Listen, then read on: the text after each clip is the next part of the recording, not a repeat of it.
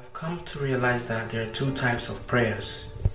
You have um, prayer of request and prayer of promise.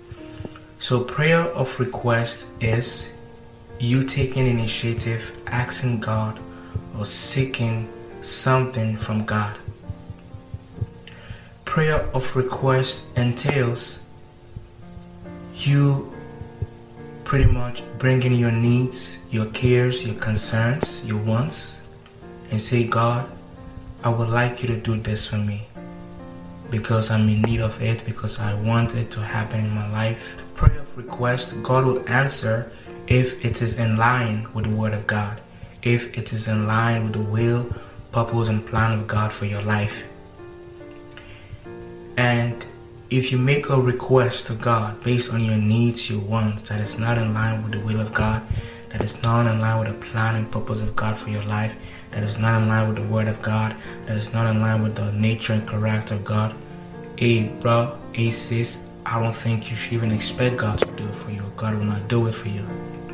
So, no need to waste your time requesting because God is not going to answer your prayer based on whatever it is that violates His word, violates His nature, violates His plan and purpose for your life. So, prayer of promise, pretty much, God will always answer. You have a guarantee for prayer of promise, whereas prayer of request, you don't have a guarantee.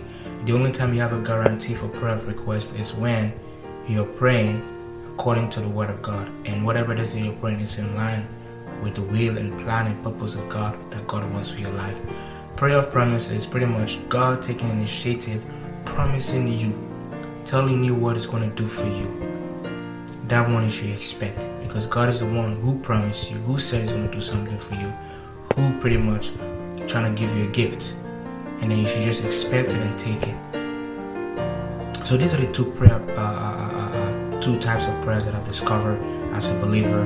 One of them is prayer of prayer of request and then prayer of promise.